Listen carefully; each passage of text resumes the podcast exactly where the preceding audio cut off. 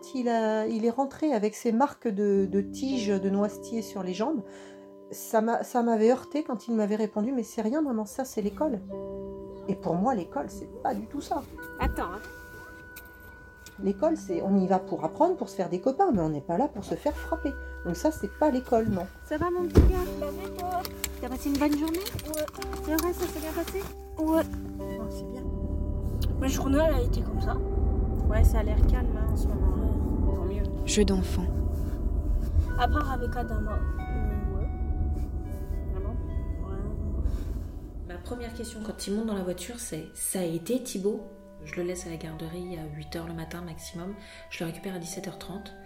Et et je sais jamais comment je vais le récupérer le soir. Ces enfants ont peut-être euh, besoin d'un suivi particulier. Il y en a d'autres qui ont- sont peut-être violents. Il y en a d'autres qui ont peut-être pas les parents qui les suivent. Putain, il est vraiment. Mais moi, Thibaut, il va juste à l'école. Mais t'es débile C'est tout. Oh la victime. Grosse pute. Bouffon. T'as eu ta gueule avec tous tes boutons, espèce de calculatrice. Squelette. Oh là Ok, donc euh, toi t'es le casse à Imaginez-vous entendre ça, à longueur de journée. Imaginez qu'on vous bouscule au détour d'un couloir, qu'on vous pointe du doigt. Imaginez l'isolement. Et tout ça, imaginez que tout le monde en rigole. Et que ça recommence, comme un jour sans fin. Ça, c'est ce que vivent 700 000 enfants en France, de l'école primaire au lycée, selon les chiffres du ministère de l'Éducation. C'est un enfant sur dix au collège. Le harcèlement scolaire peut prendre de nombreuses formes. Certains enfants sont insultés, moqués, frappés, raquettés, obligés de jouer à des jeux violents, menacés, isolés, discriminés, sans oublier le harcèlement sur Internet. Parmi ces enfants, un sur quatre a déjà pensé au suicide, certains mettront des années à se reconstruire. En France, la gestion du harcèlement scolaire n'en est qu'à ses prémices. Manque de formation, manque de sensibilisation des enfants, mauvaise prise en charge des harcelés, les victimes, les professeurs, les parents, tout le monde est démuni. Pour mieux comprendre, nous allons entendre leur témoignage. Thibaut a 11 ans, il est victime de harcèlement scolaire. Il se confie avec sa maman, Cécile, avec encore un peu de difficulté. Il disait que je m'habillais comme une fille et euh, que j'étais gros. Et des fois, il rigolait, euh, bah, il disait ça devant tout le monde. Quand il faisait ça, t'osais euh, dire quelque chose, le, le renvoyer un peu. euh, Euh, non, je soufflais. Puis après, je partais. Il y en a un, en fait, c'est quelqu'un qui cherche les problèmes à tout le monde. Il était méchant, enfin, comme euh, tous les autres. hein. Il se baladait, il mettait des baffes. Entre les rangs, il mettait des baffes. Est-ce que c'est celui qui t'a mis par terre ou pas? Ouais. Il y en a eu un autre du coup? Il y en a eu un autre. C'est qui? Je veux savoir. Tu connais pas Et J'ai poussé un petit peu Thibaut pour qu'il pour discute. Ils se sont mis à plusieurs. euh, Enfin, ils ont fait un jeu un petit peu violent. Ils se sont tous mis d'accord en fait pour tomber sur Thibaut. Il m'a jeté une première fois par terre. Je me suis mis à genoux pour pouvoir me relever. Et euh, lui, il m'a repoussé. Et après, il, a mis ses genoux euh, sur mon torse en donnant un ordre dire que c'était lui le roi. Et après, bah, j'ai pas eu peur. Plutôt été énervé. Parce qu'on me prenait pour euh, la victime. Ton premier réflexe, a été euh, en parler à ton papa et à ta maman du coup. Bah, au début, au début, je le gardais. Puis au bout d'un moment, je- oui, je vous l'ai dit. Et pourquoi tu le gardais au début? Hmm, Je sais pas. T'avais eu peur que ce soit encore pire, par exemple, s'il y a des adultes qui interviennent? Puis voilà. J'ai eu peur qu'il se fasse gronder, qu'après il recommencer. T'avais pensé à, à en parler à la maîtresse et tu t'étais dit euh, non, c'est pas une bonne idée, ou alors t'avais juste pas du tout pensé que c'était une solution d'en parler à la maîtresse? Non, j'avais pas pensé que c'était une idée. J'ai pas pensé. La principale difficulté est bien là, réussir à en parler. Pour aller voir un adulte, effectivement, c'est parfois compliqué. Catherine Verdi est psychologue, spécialiste dans l'accompagnement des enfants victimes de harcèlement scolaire? Est-ce que les adultes sont formés? Est-ce que les adultes vont avoir la bonne réponse?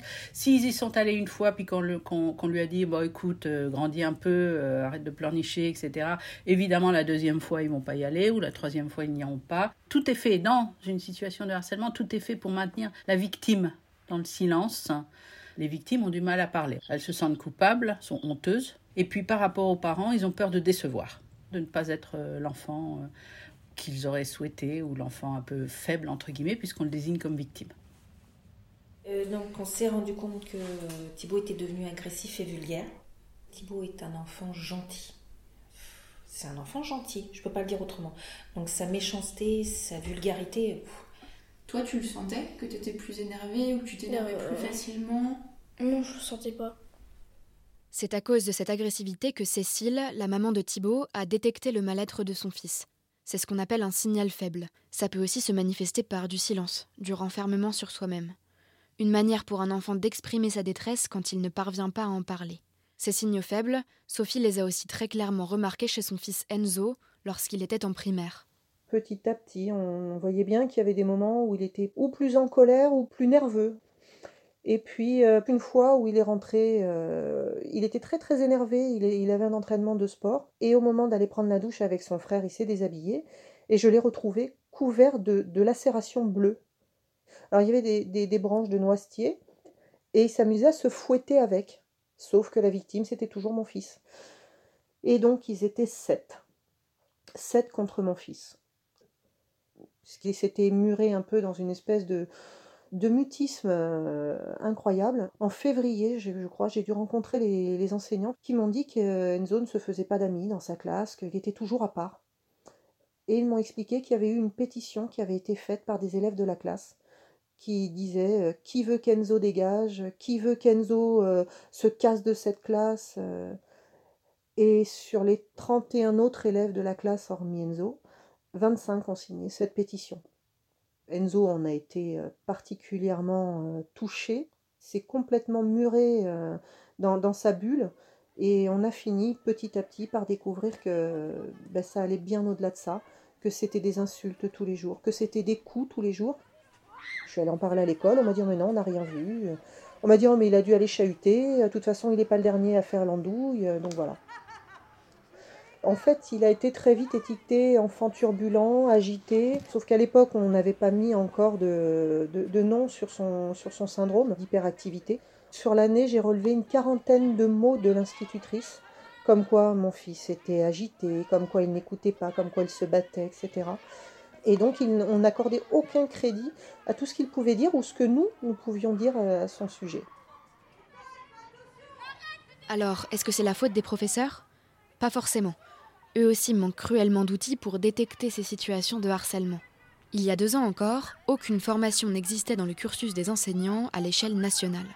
Pour combler ce vide, la psychologue Catherine Verdier a créé un centre de formation privé pour les professeurs qui souhaitent se former. Durant leurs études. Donc cinq années d'études quand même pour un enseignant. Il n'y a pas une minute consacrée à la formation au harcèlement scolaire. Il n'y a pas une demi-journée consacrée à ça. Il n'y a rien les éducateurs et les professeurs, les enseignants, etc., cherchent des solutions quelque part, et ce sont donc des initiatives effectivement privées, parce que c'est pas du bricolage, parce que c'est quelque chose, euh, c'est, ça, se, ça se déconstruit pas comme ça une situation de harcèlement. Donc c'est pas en sanctionnant l'un et puis en disant à l'autre euh, va de l'autre côté, euh, voilà, va voir un psy éventuellement. Non, c'est, c'est, un état d'esprit le harcèlement. Je suis enseignante depuis 2000. Euh, et, euh, Virginie est l'une des enseignantes qui a bénéficié de cette formation à la gestion du harcèlement scolaire. Nous sommes confrontés euh, très très très souvent au cours de, de nos années d'enseignante à des petites violences, des petits chahuts dans la cour, dans les rangs, dans la classe, des mots, des, des petites injures verbales pas forcément très grave, mais qui, euh, selon moi, euh, heurte beaucoup la sensibilité des enfants. Et j'ai cherché autour de moi et je me suis rendu compte que je ne savais pas vraiment comment faire pour, euh, pour faire face à, à du vrai harcèlement. Quand on est en situation de harcèlement, on fait très souvent des erreurs. On croit bien faire. Par exemple, un enfant qui est harcelé par d'autres, par un groupe d'enfants, on a tendance à vouloir interroger les enfants en même temps voilà, et les confronter, chose qu'il ne faut absolument pas faire. Il y a vraiment toute une démarche qu'on ne sait pas. Ce serait essentiel euh, que tous les enseignants puissent être formés euh, à ces outils euh, d'aide justement en cas de vrai harcèlement scolaire à l'école. Ces formations privées sont payantes, plusieurs centaines d'euros par jour. Il existe bien une formation gratuite proposée par le ministère de l'Éducation nationale pour les enseignants du collège et du primaire, mais elle en est pour l'instant à sa phase expérimentale. Depuis deux ans, 300 personnes ont été formées à la gestion du harcèlement scolaire dans 40 établissements au sein de six académies. Comme la formation privée de Catherine Verdier, celle-ci se base sur la méthode appelée PICAS, dite méthode de préoccupation partagée. Elle consiste à gérer la situation de harcèlement sans stigmatiser les victimes, les harceleurs ou les spectateurs. Selon l'un des membres du ministère chargé de la prévention des violences en milieu scolaire, à la rentrée 2021, ce dispositif y sera généralisé l'ensemble des Le principe de ce plan de formation est qu'il fonctionne en ruissellement. L'académie sera chargée de former quelques personnes référentes, comme les chefs d'établissement, qui à leur tour devront former une équipe anti-harcèlement au sein de leur établissement. Un ruissellement, pour utiliser un terme à la mode. Et à partir de là, l'établissement, pendant deux années, grâce à toutes les ressources qui seront hébergées sur une plateforme, donc il s'agira d'aller piocher des ressources, va engager selon un fil manuel la formation d'une équipe ressources. L'éducation nationale compte donc en partie sur l'auto-formation du personnel au sein des établissements. Mais le ministère le dit lui-même, former suffisamment de personnes parmi les 725 000 enseignants de l'école primaire et du collège prendra au moins 5 ans. Pourtant, le temps presse, d'abord pour les victimes qui en souffrent maintenant, mais aussi parce que le cyberharcèlement gagne du terrain. Sur Internet, les jeunes adoptent des codes que les adultes ne captent pas toujours, et le harcèlement devient alors presque invisible. Pour parler cyberharcèlement, j'ai contacté un député à l'origine d'un rapport sur le harcèlement commandé par le gouvernement en 2019. Erwan Balanan, député du Finistère, et je suis auteur d'un rapport ministériel euh, sur le harcèlement scolaire, savoir comment on peut comprendre et combattre le harcèlement scolaire. Je pense surtout au cyber, qui est un des sujets euh, d'extrême préoccupation par sa viralité, par ce phénomène où il n'y a jamais de répit. Quand vous êtes harcelé dans une cour de récréation, vous rentrez chez vous pour peu que vous ayez un entourage familial euh, serein, euh, voilà, vous avez un moment de répit, vous avez ces moments où vous pouvez vous reconstruire, euh, réfléchir et, vous refaire une force quelque, part. Quand vous êtes harcelé de façon virtuelle, c'est tout le temps, à n'importe quelle heure, et vous n'avez jamais ces moments où vous êtes en capacité de vous renforcer.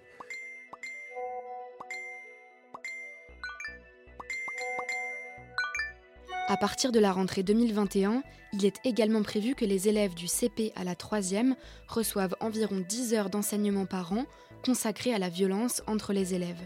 Pour la psychologue Catherine Verdier, la prévention du harcèlement scolaire doit devenir un axe central de l'éducation des enfants afin de créer un système de vigilance généralisé.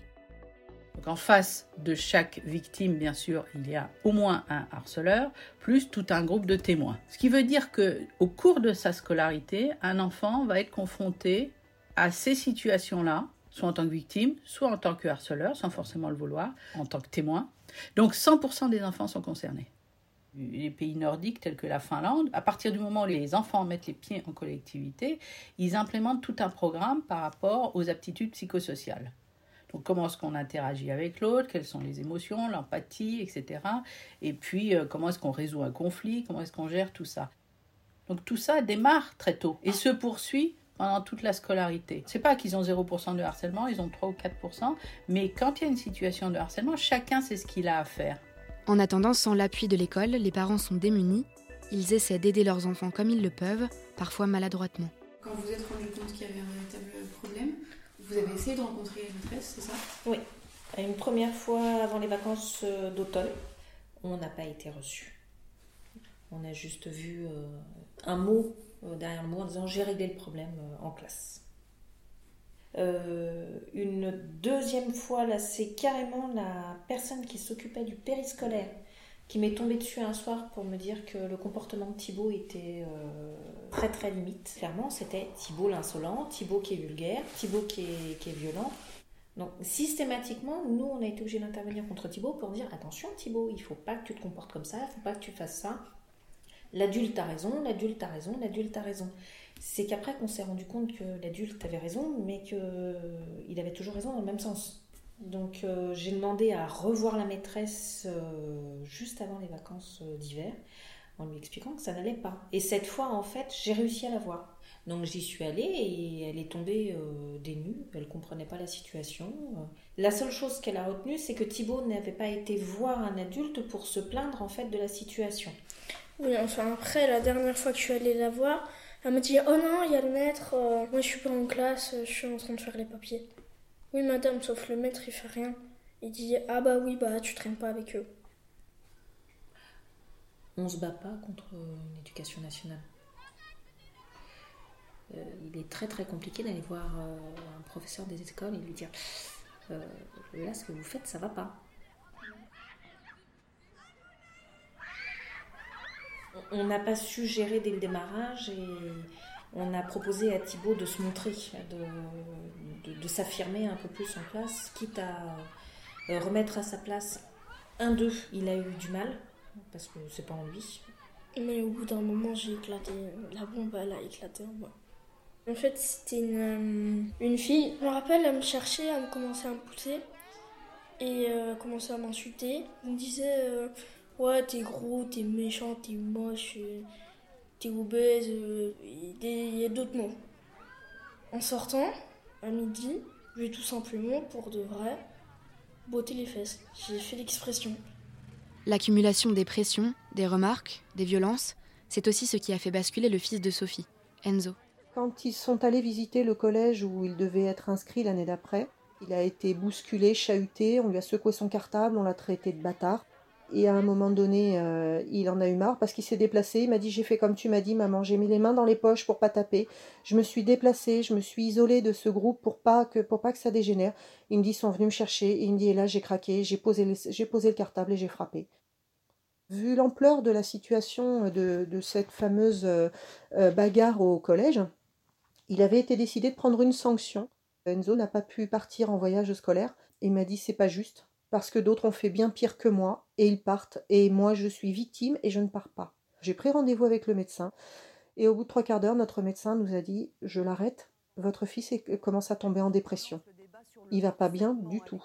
Il s'appelait Mathéo, il n'avait que 13 ans. Elle s'appelait Marion, elle avait 13 ans, elle était en quatrième, elle était moquée, insulté, menacé, non pas une fois, mais sans arrêt. Il y a deux ans, souvenez-vous, on apprenait que deux collégiens s'étaient donné la mort, ne pouvant plus supporter les injures. Il est parti pendant une semaine, on en a profité pour ranger sa chambre et on est tombé sur sa lettre de suicide.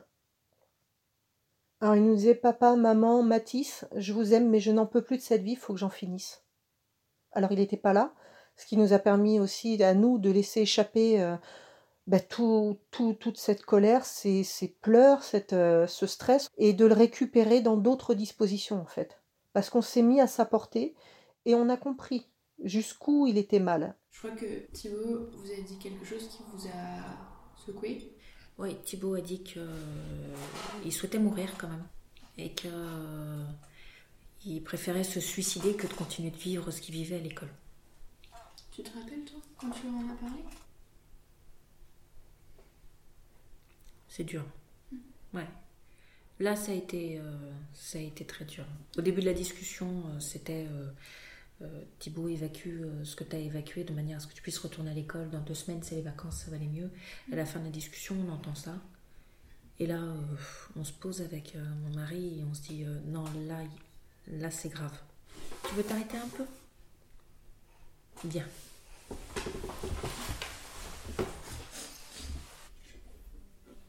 C'est une grande peur euh, de se retrouver avec son enfant pendu dans sa chambre, quoi.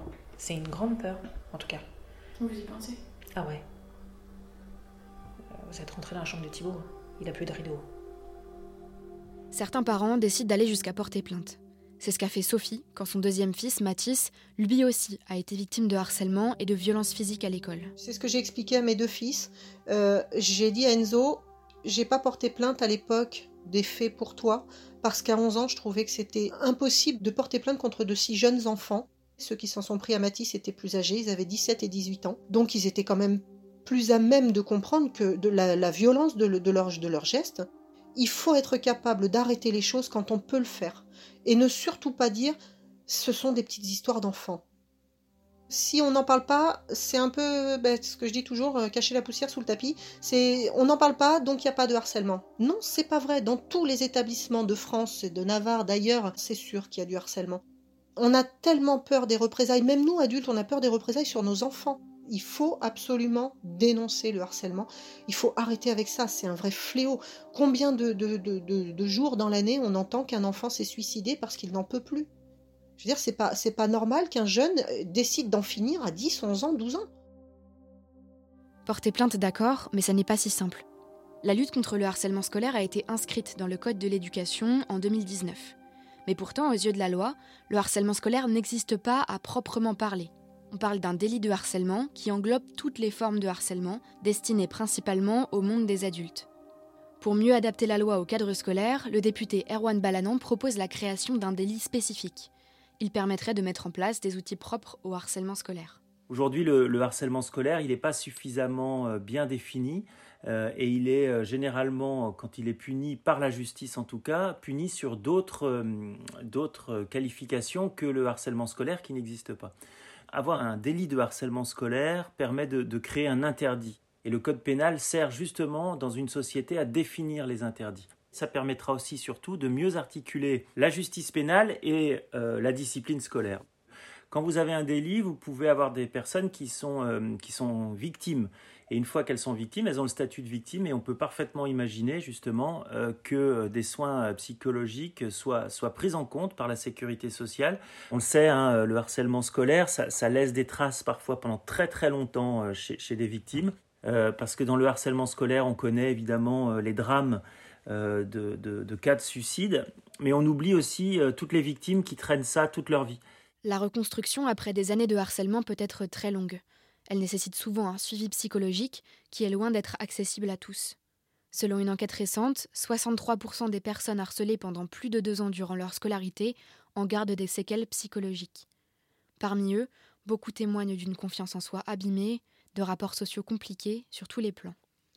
Mélissandre a aujourd'hui 22 ans et dans le monde professionnel, elle doit encore gérer les séquelles du harcèlement qu'elle a vécu au lycée en fait, dès que j'allais à l'école, j'allais dans la gueule du loup. Je savais que j'allais revenir en pleurant ou en ayant mal au ventre. Et le soir, je m'endormais et je faisais une prière pour que ça s'arrête. Ou je voulais que la, nuit, elle dure hyper longtemps parce que j'avais pas du tout envie d'aller à l'école. On restait dans la voiture avec papa. Il, il me forçait à, y aller. Euh.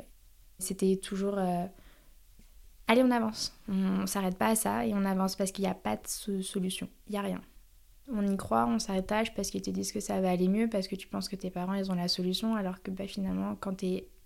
tu parles avec ton papa, tu te sens trop bien, puis dès que tu rentres dans l'école, tu te dis, mais en fait, t'es livré à toi-même et t'es face à ta classe. Et en fait, le problème, il est pas réglé. On te critique, donc en fait, bah, tu t'acceptes pas du tout comme tu es, tu refoules la personne que tu es en train de devenir, donc euh, ton passage de l'adolescent à, l'adulte, il est, complètement faussé. Je me suis beaucoup euh, agrippée à mes parents pendant cette période. J'ai l'impression que sans eux, je suis pas capable parfois d'y arriver, que c'est un gros pilier. Et j'essaye en fait de me dire que bah faut t'arriver sans eux parce qu'un jour ils seront plus là et, et voilà, il faut que tu t'en sortes. Aujourd'hui, ouais, c'est encore un peu compliqué parce que euh, l'harcèlement scolaire euh, te fait anticiper n'importe quelle réaction, donc t'as as peur de tout, t'es hyper méfiante.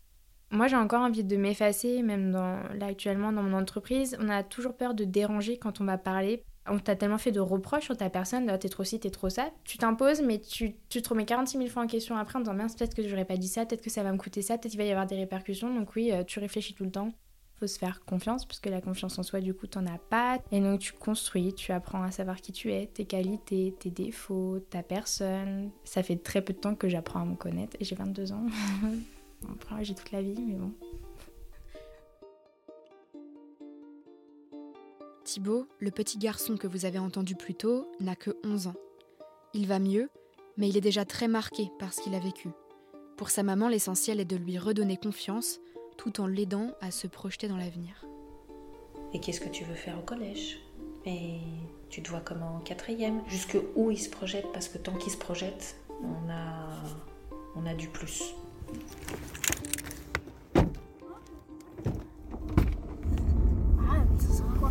Non, si j'ai 100 millions, je vous donne 1 million chacun. Sur 5. Et 1 million pour moitié.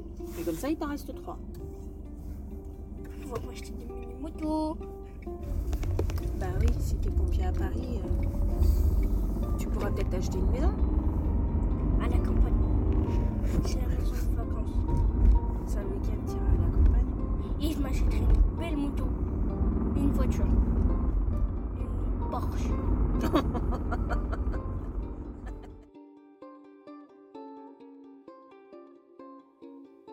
Jeux d'enfants, un podcast réalisé par Enola Richet.